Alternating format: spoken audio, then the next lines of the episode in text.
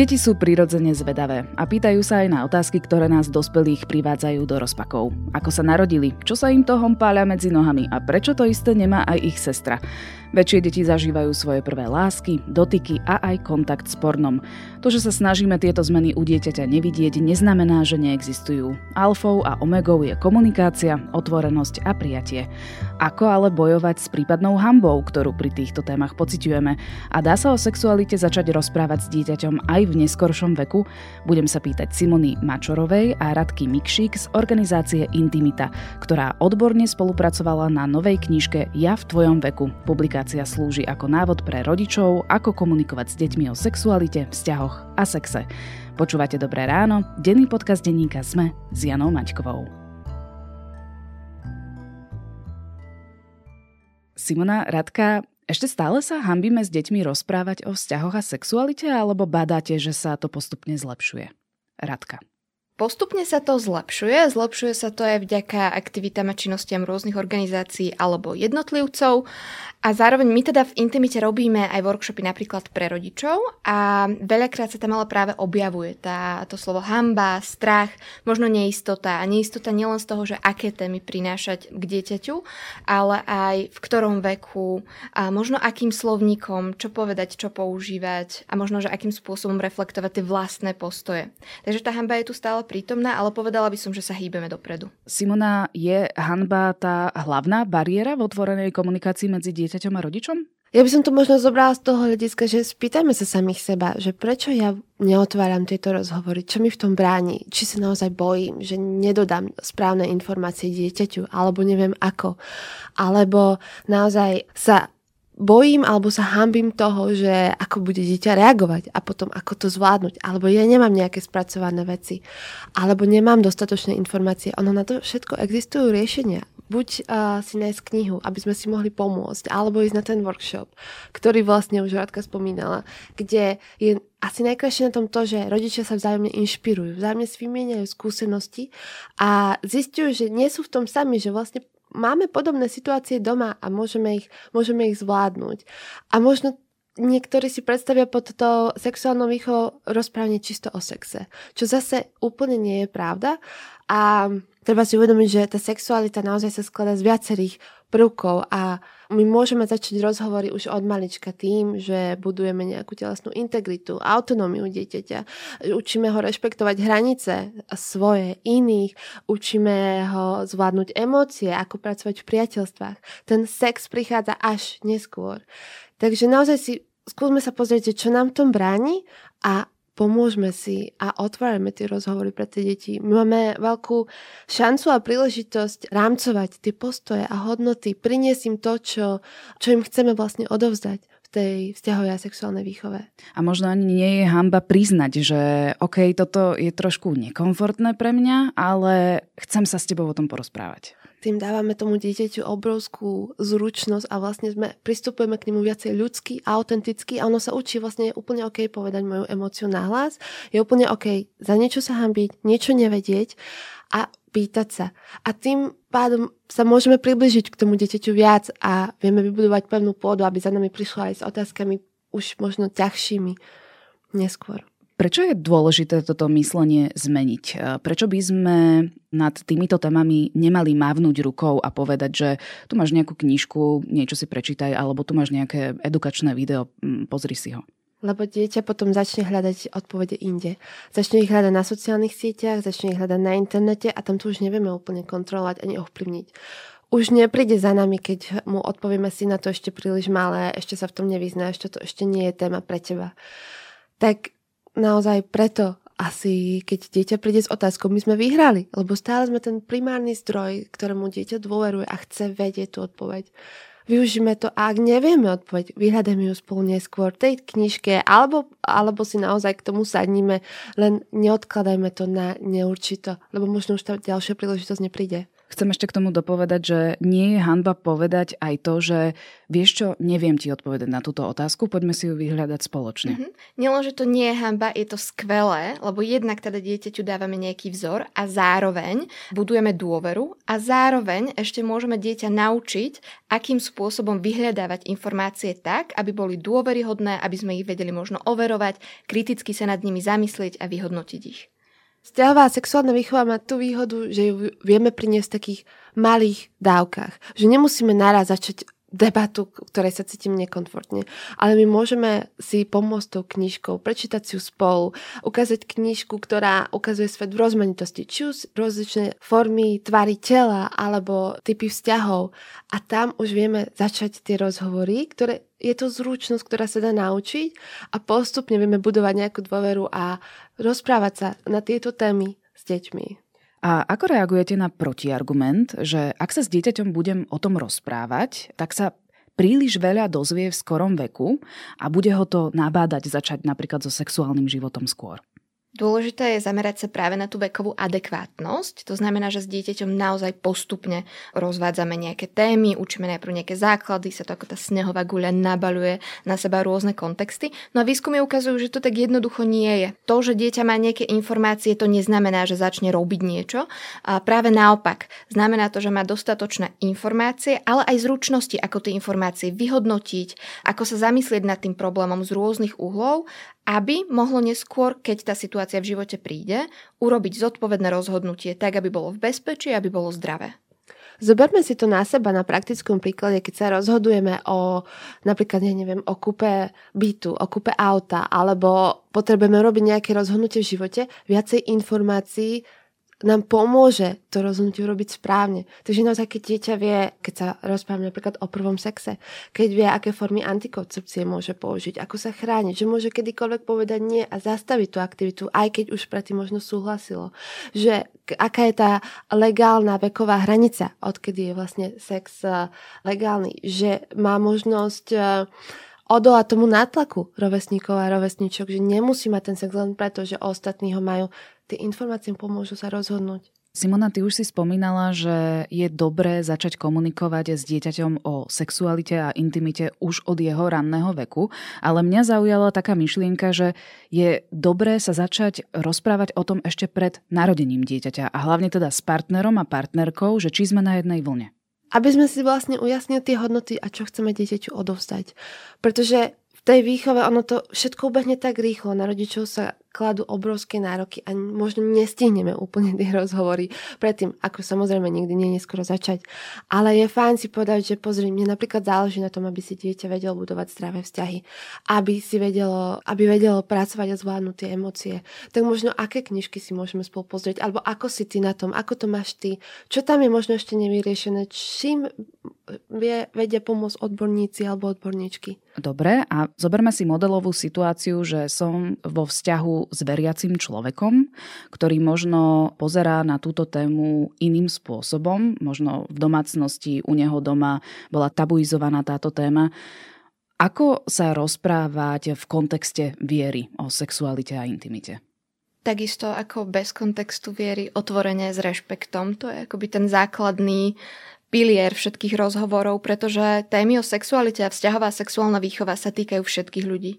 Naozaj bez ohľadu na vierovýznanie, sexuálnu orientáciu, rod, pohlavie, zázemie, čokoľvek, to bezpečie a zdravie sa nás týkajú fakt všetkých. A nielen na individuálnej úrovni, ale aj na spoločnej úrovni, na, na skupinovej. E, Je už v nejaký čas neskoro sa začať rozprávať s dieťaťom o týchto témach, že ak som to zanedbávala, alebo teda ak som sa hambila a ne, nedokázala som prekonať tú svoju hambu, a teraz som nejako precitla, možno som si prečítala vašu knižku, pozerala som si nejaký film a povedala som si, že dobre, teraz je ten čas, ale už mám 13-ročného chlapca, 13-ročné dievča. Je to ešte stále ten moment, kedy môžem začať rozprávať o tejto téme? Určite. A nikdy nie je neskoro. A zároveň aj tie výskumy ukazujú, že tí tínedžeri a tínedžerky chcú, aby tí rodičia možno priniesli niektoré témy alebo aby aspoň sa cítili bezpečne pri nich a mohli s nimi zdieľať či už tie prvé rozchody, alebo prvé lásky, alebo čokoľvek, aj keď sa nám to možno nezdá. Možno niekedy, keď začneme tému, úplne nevieme, čo si to dieťa odnáša z toho, ale predsa možno, keď sa tak spätne pozrieme, ako sme my to vnímali a ak sme tam mali nejaké momenty, keď naozaj ten rodič prišiel a zdieľal s nami niečo, tak si to pamätáme a nesie sa to s nami. Aj keď možno cítime, že tam nie je úplne komfort, že tam je nepohodlie, ale vieme, že ten rodič urobil ten, eh, to úsilie, vynaložil to úsilie, aby sa s nami eh, rozprával. A niektoré témy, ktoré možno prídu až príliš skoro, ako je napríklad téma porna, sa nám zdá, že však ale toto moje dieťa určite ešte nepozerá, určite nevie. Môže sa to k nemu dostať oveľa skôr a je dobré, aby vedelo, že je to len film, že je to niečo len hrané, že to nie je úplne založené na realite. Tak keď potrebujeme priniesť takéto rozhovory, povedzme to dieťaťu, potrebujem sa s tebou o niečom porozprávať, povedzme mu, že koľko to bude trvať, pripravme ho na to, spýtajme sa ho, kedy by chcelo, aby sme sa o tom s ním rozprávali. Takže naozaj tieto témy potrebujeme priniesť už len preto, že dieťa sa s nimi stretne a nevieme úplne ovplyvniť kedy. A čo ak dieťa, už teda staršie, si povie, že nie, mama alebo otec, nechcem sa s vami rozprávať o týchto témach. Čo urobiť potom? Môžeme im priniesť knižky, ktoré si radšej pozrieme predtým, aby sme vedeli, s čím sa dieťa môže stretnúť. Môžeme im odporučiť nejaké seriály, alebo môžeme zavolať škole, aby priniesla workshop o vzťahovej a sexuálnej výchove. Takže tých možností tam je, ono veľmi sa ocenuje len to, že chcem aj keď možno neviem, hambím sa, mám tam čokoľvek, ale naozaj chcem a chcem si budovať tú dôveru s tým dieťaťom. A ešte nerozlišujme, nerozdeľujme témy na chlapčenské a devčenské témy. Naozaj neokracujme to druhé pohľavie o to, že aké témy mu budú dostupné, pretože tým pádom budujeme rešpekt. Tak chlapcov učíme napríklad o menštruácii a dievčatá učíme o polúcii. Vzájomne si budujeme rešpekt. Ja by som zároveň dodala, že môžeme dieťaťu povedať, že rešpektujem tvoje rozhodnutie, je v poriadku, ak sa o niečom nechce rozprávať, a, ale zároveň mu vytvorme tú bezpečnú pôdu na to, že v prípade, že si ten názor rozmyslí, že je to takisto v poriadku a môže prísť, môže sa spýtať, som tu pre teba, môžeme sa o tom rozprávať, keď ty budeš na to pripravená, pripravený. My sa stále rozprávame o rodičoch, ale myslím si, že v okolí dieťaťa je veľa dospelých, ktorí môžu prevziať túto úlohu e, nejakého, nechcem povedať úplne spovedníka, ale, ale niekoho, na koho sa môžu obratiť. Čiže môže to byť ktokoľvek, teta, ujo, babka, detko, ona aj tá kniha je koncipovaná tak, aby naozaj bola pre nielen rodičov, ale pre rôzne dôveryhodné osoby, ktoré sú v rodine alebo v blízkom okruhu známych, prípadne aj pre pracovníkov, pracovníčky s mládežou, učiteľky, učiteľov. Predstavte si situáciu, že vidíte deti, ako sa hrajú napríklad na doktorov, doktorky, alebo na mamku a otecka a teraz ako zareagovať, aby naozaj sme tie deti rešpektovali. Je to už príliš veľa, mám zasiahnuť, nemám zasiahnuť. Alebo keď dieťa príde a napríklad e, rieši svoju postavu a nevie, čo s tým ďalej hovorí o sebe, že, je, že napríklad, že je tučné, alebo niečo sa stalo na plavárni a chlapci si napríklad porovnávali veľkosti penisov a príde s tým, že napríklad má veľmi malý penis. Sú situácie, na ktoré sa dieťa na nás vie obrátiť, aj keď možno nie sme úplne rodičia a práve napríklad tá kniha vie pomôcť. Ako to zareagovať, čo tam robiť. Takže naozaj skôr dáva taký, taký návod a možno inšpirácie na tie rozhovory, s ktorými sa, keď pracujeme s deťmi alebo sa stretávame s deťmi, určite vieme stretnúť. Keď už hovoríš o tých e, praktických príkladoch, že teda ako reagovať v realite na tieto poznámky alebo na tieto otázky, poďme si povedať nejaké praktické príklady. Napríklad e, spomenula si to, že som na plavárni, bol som s ostatnými spolužiakmi v sprche a všimol som si, že teda veľkosť môjho penisu je príliš malá. Chlapci sa mi možno vysmievali alebo mám z toho nejaké úzkosti, tak ako na to reagovať? Možno najprv naozaj pýtajme sa, že čo dieťa cíti, čo je za tým, ako to vníma, ako vlastne došlo k tej danej situácii. Nechajme ho možno viesť tú konverzáciu, aby nám dieťa povedal, že čo ho v skutočnosti trápi, že môže to byť čisto len nejaké porovnávanie, môže to byť naozaj tá veľkosť. Možno to nikdy ani doteraz nenapadlo, ale niečo sa tam deje možno viacej v tom, v tom vzťahu medzi tými chlapcami. Tak nechajme ho viesť, opravme mu informácie, ktoré možno sú nepravdivé, lebo naozaj na veľkosti penisu nezáleží, ide o funkčnosť a ako telo vie, čo všetko dokáže, takže vysvetliť mu možno to. Možno mu povedať, ak chceme, ako sme sa my cítili, alebo aké my máme nejaké, ako my vnímame naše vlastné telo a čo možno sme my riešili, keď sme boli, keď sme boli mladší. A naozaj, a pýtajme sa ho, že či, či potrebuje vedieť viac a čo ešte potrebuje s tým, s tým ďalej riešiť. Vysvetlím mu, mu napríklad, že penis je rozdielný, keď je v stopornom stave, keď nie a zistíme, že čo to dieťa ešte potrebuje vedieť. Potom ja sa ešte vrátim ku menším deťom a to sú presne tie otázky o tom, že ako prišli na svet. Čiže ako na toto odpovedať? Záleží opäť, že kedy s tým dieťa prichádza a s akou motiváciou zistíme, že kde to vôbec počulo, a čo o tom naozaj chce vedieť. Aktívne počúvajme tú otázku a dajme základné informácie. Veľakrát sa stane, že rodičia sa zľaknú, že joj, ja teraz idem vysvetľovať celý, celú reprodukciu, všetko musím pomenovať, celé funkcie všetkých orgánov, no nemusíme. Dieťa sa pýta naozaj na tú úplne, úplne základnú informáciu a to je, že sa spojí nejaké vajíčko a spermia a možno mu to úplne úplne stačí, možno zhodnotí, že aha, dobre, tak ďakujem za informáciu. Potom sa možno pýta ďalej a a zase reagujeme na to, na čo sa dieťa pýta. A v tom malom, nízkom veku môžeme pokojne využiť aj možnosť, že ak sa bude pýtať, že ako taká spermia alebo vajíčko vyzerajú, môžeme si to spolu nakresliť, môžeme si vymodelovať tú spermiu a vajíčko, ukázať si, ako, ako to asi vyzerá. Ono je dôležité spomenúť, že dieťa je naozaj zvedavé. Ono to vníma ako ďalšiu informáciu a nepozerá na ten svet tak sexualizovane, ako už my dospeli. Tam to začne vnímať až po okolo nejakého 10. veku. Už sa už začne vnímať trochu svet inak, ale dovtedy ono je len zvedavé a potrebuje vedieť. A keď my sa smejeme pri tom, alebo nechceme o tom hovoriť, tak zrazu mu dojde, lebo ono to dieťa je väčšinou veľmi... Uh, in, mm-hmm. Áno, že vlastne mm, to asi nie je dobrá téma, alebo s tebou sa o tom nemôžem rozprávať, o tom, alebo mm, asi to už nemám priniesť. Takže naozaj záleží na našich reakciách. Ak nevieme hneď zareagovať, je úplne OK, si doprieť pauzu, oddychnúť, odložiť to na neskôr, ak momentálne nie sme v situácii, alebo sme v nejakej spoločenskej situácii, kde nechceme rozoberať uh, spermia vajíčka, tak je to úplne OK, ale vráťme sa k tomu. Mňa zaujala štatistika vo vašej knihe, že približne 11 rokov je teda priemerný vek, kedy dieťa prichádza do styku s pornografiou. Ako s dieťaťom oporne komunikovať?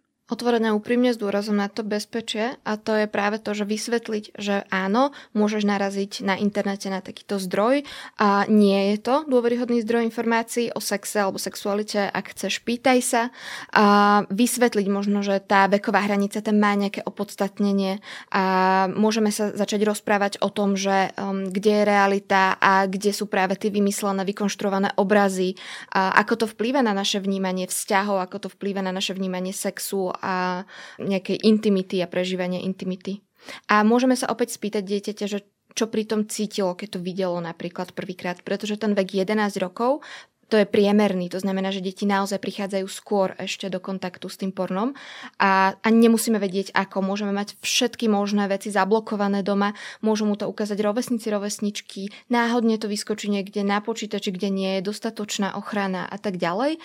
A väčšinou tá prvá reakcia tým, že deti sa nepozerajú tak sexualizovane na ten svet, ešte nemajú uh, tie erotické kontexty v hlave, tak je taká, že fuj to čo je. Hej, že ne, ne, nemajú tam vôbec tento kontext a môžeme sa na to spýtať pokojne, že, že aké pocity z toho malo. Nech to v ňom neostane iba ako ten hnusný, nepríjemný pocit, ktorý mám a neviem, ako ho spracovať, ale že tu je opäť osoba, s ktorou sa môžem otvorene o tom rozprávať, čo som videl. A pri starších deťoch naozaj sa zamera na tie rozdiely. Tam chyba antikoncepcia, tam chyba súhlas, tam chyba hygiena. A tie tvary tela sú, už, už majú nejaký make-up, je to zostrihané. Ako funguje tá rozkoš, či už potešenie u ženy a, alebo u muža naozaj pozrieť sa na to, aby to dieťa vedelo, že to takto nie je. Pretože aj z tých štatistík, čo sa robili na Slovensku, že až 60% tínedžerov, tínedžeriek berie porno ako inšpiráciu na praktiky, ktoré by chceli vyskúšať v tom živote. A možno aj oceniť, že sa vôbec dieťa pýta, ak sa pýta. A ísť na to nie strašením, ale skôr vysvetľovaním. Simona spomenula si veľmi dôležité slovičko súhlas a teda consent a ku tomu mne sa aspoň viažu aj hranice alebo nastavovanie si vlastných hraníc. Prečo je dôležité o tom s dieťaťom komunikovať a aj rešpektovať jeho hranice? My ideme tu príkladom určovaním si hraníc. Takže napríklad aj keď uh, máme dieťa a chce ísť s nami na záchod, že to, my to necítime úplne OK, povedzme mu to, dajme mu vedieť, že naozaj toto je moje súkromné a ja chcem, aby si ho rešpektoval, rešpektovalo. Aby to dieťa vedelo, že aha, je úplne v poriadku si určiť hranice a povedať niečo, čo sa mi nepáči alebo čo, čo nechcem. Potom máme situácie, keď uh, sa stretneme s príbuznými a niekto si vyžaduje bosk, niekto si vyžaduje objatie a my už vidíme na tom dieťati, že to nechce do toho ísť. Postavme sa zaň, buďme tam pre ne a pomôžme mu ako keby si brániť tie svoje hranice a vyjadriť tie svoje potreby. Naozaj tam nám často vybehuje na workshopoch, ale veď pokazíme vzťahy s mojou mamou alebo s mojim otcom alebo s mojim ujom. Lenže o to vôbec teraz tu nejde oni práve, že tie deti majú lepší vzťah, ak nie sú do ničoho nútené, ak my sme tam pre ne, stojíme tam za ne, nenúťme ich dať pusu, ale môžeme si napríklad, ak sa chce zvítať nejakým, ako sa spýtať sa toho dieťaťa, ako sa chce zvítať s babkou, chcete si dať uh, pestičku, chcete si dať uh, high five, chcete sa objať, alebo si len chcete zakývať, že ako to cítiš. A potom to dieťa vie, že je OK. Takže tam naozaj potrebujeme potrebujeme byť za tým dieťaťom, lebo ono možno úplne nevie, že čo sa deje a cíti, že že je to asi spoločensky vyžadované, lenže ono, my si to možno aj odnášame z detstva tieto veci, že sme nútili, boli nútení alebo mali sme, mali by sme toto robiť a vieme, ako to potom na nás vplýva, že ťažšie si určujeme hranice v tej dospelosti. A ja by som možno iba doplnila, že tie hranice sú také ako osobné pravidlá každého človeka, ktoré chránia našu aj fyzickú, ale aj psychickú pohodu a veľakrát aj zdravie. A súhlas je práve jedna z tých tém, ktorá sa naozaj rozoberá z hľadiska vekovej adekvátnosti od úplného malička a pekne sa nabaluje. A je to a práve to začína takými detailmi, že áno, rešpektujeme, ak dieťa nechce si dať s niekým pusu, nechce sa objať, má inú preferenciu. Až sa dostávame postupne počas puberty ku kontextu sexuálneho súhlasu, to znamená, že od 15 rokov a tým, že dávame dieťaťu najavo, že rešpektujeme jeho súhlas alebo nesúhlas, a tak ono si to odnáša do ďalších vzťahov, nielen kamarátskych, ale aj intimných a nerobí niečo iba preto, že mal, mala by som, patrí sa to. No už mi to bolo trápne odmietnúť odmietnúť. Nie, dieťa má vždy vedieť vo všetkých svojich vzťahoch, že má právo niečo odmietnúť aj ak už sa niečo začalo diať, aj ak s tým v minulosti súhlasilo a má právo na to povedať áno alebo nie slobodne. Hmm. My tými hranicami chránime ostatných. Chránime seba a zároveň aj ostatných, pretože možno sami vieme, že keď naša hranica je posunutá alebo bola prekročená, alebo my sme dovolili, aby bola prekročená, ono sa to prejavuje potom v tých vzťahoch. Či už nejakou nervozitou, hnevom, nejak, nejakým možno nátlakom alebo čímkoľvek, že vybuchneme keď napríklad už ten partner, partnerka urobia niečo, čo sme na začiatku dovolili, ale už nám to nebolo úplne OK a nedohodli sme sa na tom, že ako to naozaj chceme mať. Tak možno preto sa potrebujeme s deťmi učiť o tých hraniciach. A naozaj stačí také, že budeme rešpektovať ich súkromie, že nevtrhneme im do izby bez zaklopania a už tam vieme budovať nejaký vzťah a nejaké povedomie o nejakých hraniciach. Ďalšia kategória otázok je vzťahujúca sa na queer ľudí. A ako s deťmi komunikovať o rozmanitosti, o coming oute, o LGBTI plus komunite, o ľuďoch?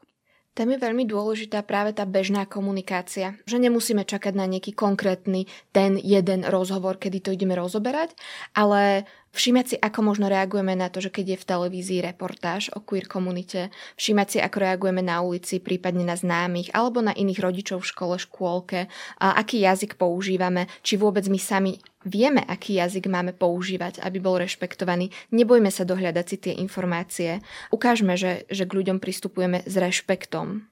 A možno sa aj nebojme priznať si, že sme sa mýlili, alebo že sme v minulosti reagovali nevhodne, povedať to dieťaťu, ukázať ten rozdiel a aj tým ideme vzorom, že, že môžeme to svoje správanie voči iným ľuďom napraviť a je to OK.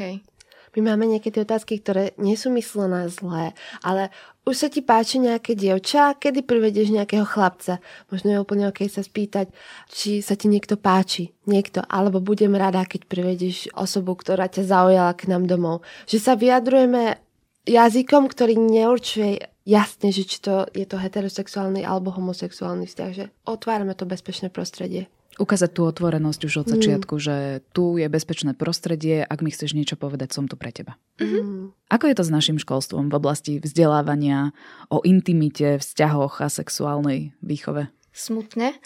Na Slovensku teda v roku 2022 už 2023 vysielame nie je systematická a kontinuálna vzťahová sexuálna výchova, je ale prierezový predmet výchova k manželstvu a k rodičovstvu, čo je predmet, ktorý môže byť rôzne rozdelený do osnov napríklad biológie, občianky, etiky, náboženstva a podobne.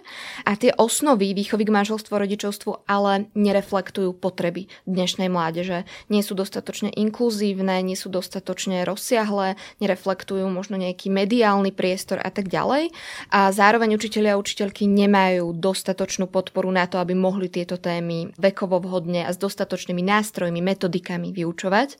A to všetko my im potrebujeme poskytnúť. My sa o to snažíme v intimite, práve rôznymi vzdelávaniami a workshopmi nielen pre deti a mládež, ale aj pre učiteľky a učiteľov. A zároveň sme teraz participovali aj na kurikulárnej reforme, ktorá teda dúfame, že sa bude hýbať vpred v roku 2023, pretože tá nová reforma, tie nové osnovy sú rozdelené do rôznych gramotností a obsahujú aj témy vzťahovej sexuálnej výchovy, čo je skvelé.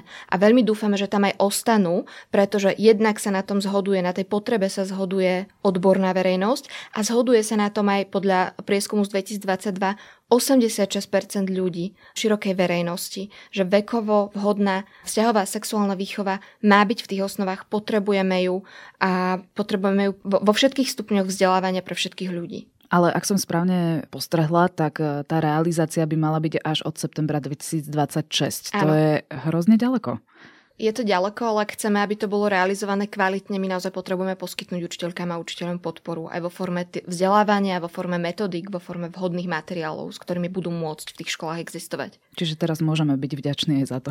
Môžeme, lebo naozaj, keby sa to robilo tak, že len tu je nejaké nariadenie a vy to v tých školách máte urobiť, tak zase hádžeme hrozne veľké bremeno na tých ľudí v školách. Bez toho je tam toho na nich naozaj veľa a zaslúžia si tú podporu. Vy prinášate pre školy aj workshopy v tejto oblasti. Aké sú vaše skúsenosti, s čím sa stretávate?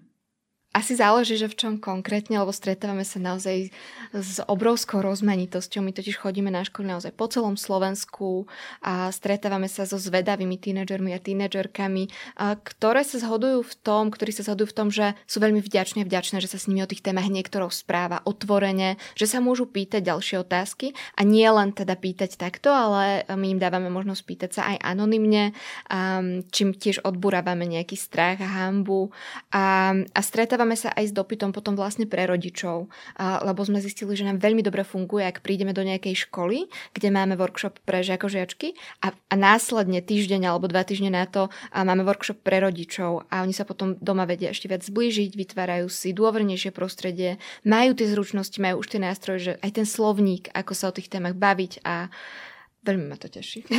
To je skvelé. Ten, ten workshop je vyskladaný tak, aby to dieťa naozaj bolo prijaté, bolo akceptovateľné, pochopené, aby mohlo voľne klásť otázky, ktoré má. A to v konečnom dôsledku chceme všetci, nie? Všetci cítiť sa pochopení, prijatí spoločnosťou a mohli byť tým, kým sme. A stretávate sa aj s nevôľou zo strany rodičov alebo škôl? Lebo áno, máme určité oblasti alebo okresy na Slovensku, ktoré sú konzervatívnejšie, môžu sa na toto pozerať trošku iným spôsobom? Veľmi maličko, my totiž fungujeme hlavne tak, že si na školy same volajú.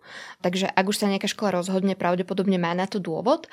A my sa ako často rozprávame s ľuďmi v školách a zistujeme, alebo zistujeme, my to vieme, že oni každý jeden deň s tými témami s deťmi prichádzajú do styku, lebo to sú, fakt to nie je iba ten sex, aj to je to, že deti majú kamarádske vzťahy, to je to, že majú vzťahy sami so sebou, že sa na seba nejako pozerajú. Ale áno, môžu riešiť aj napríklad obťažovanie, primárnu prevenciu tínedžerských tehotenstiev a tak ďalej. Potrebujú sa o tom s tými deťmi rozprávať, nevedia ako, ale chcú. A to je práve to, s čím tam ideme. Ono je veľmi dôležité povedať, že Tie workshopy, my tam rodičia možno majú strach, že teraz moje deti učíte, ako sexovať, alebo lenže o tom to vôbec nie je. No, to, práve, že tie workshopy sú robené tak, aby aby ukázali dieťaťu spracovať tie emócie a aby vedelo, že či je pripravené na ten prvý sex, aby vedelo možno ako zvládnuť ten rozchod, ktorým prechádza, aby vedelo na koho sa obrátiť alebo na ktorú organizáciu, kde môže vyhľadať pomoc, ak sa deje niečo vážne.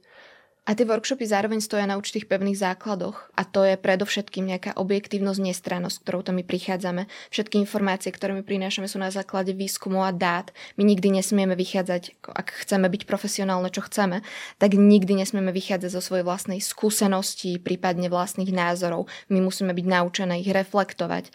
Zároveň tam prichádzame s pilierom inkluzivity, rešpektu k rôznym hodnotám, rôznym názorom, pretože práve to je to, že kde je ten priestor na vzájomné pochopenie, na to, že počujeme iné názory, iné hodnoty, lebo oni tu vždy budú, vždy sa budeme na svet pozerať rôznymi spôsobmi a budeme so sebou nesúhlasiť, ale je potrebné, aby sme sa naučili nesúhlasiť s rešpektom, lebo to nás práve môže obohatiť a niekam posúvať. Prečo je dôležité mať sexuálnu výchovu v školách? Máme nejaké štatistiky, dáta zo zahraničia, ako to tam mm, vplýva na verejnosť, respektíve na tú mládež, dospievajúce deti? Dáta zo zahraničia máme a vieme, že ak je niekde systematická a kontinuálna vzťahová a sexuálna výchova, tak sa znižuje počet tínedžerských tehotenstiev, znižuje sa výskyt pohlavne prenosných infekcií a znižuje sa napríklad aj počet interrupcií a znižuje sa výskyt sexuálneho násilia a sexuálneho obťažovania. Tohto všetko je vlastne tá primárna prevencia, ktorú vzťahová sexuálna výchova prináša. Práve preto ju potrebujeme, pretože sexualita podľa Svetovej zdravotníckej organizácie je súčasťou každého jedného človeka. Vďaka za vašu prácu, aj o svetu. Dúfam, že aj tento rozhovor prispel k tomu, že budeme vedieť otvorenejšie komunikovať s deťmi aj o veciach, ktoré nám nemusia byť na prvú príjemné. Mojimi hostkami boli Simona Mačorová a Radka Mikšík z organizácie Intimita. Ja som Jana Maťková a vy ste počúvali Dobré ráno, denný podcast denníka Sme. Počujeme sa opäť v pondelok už s riadnou epizódou Dobrého rána.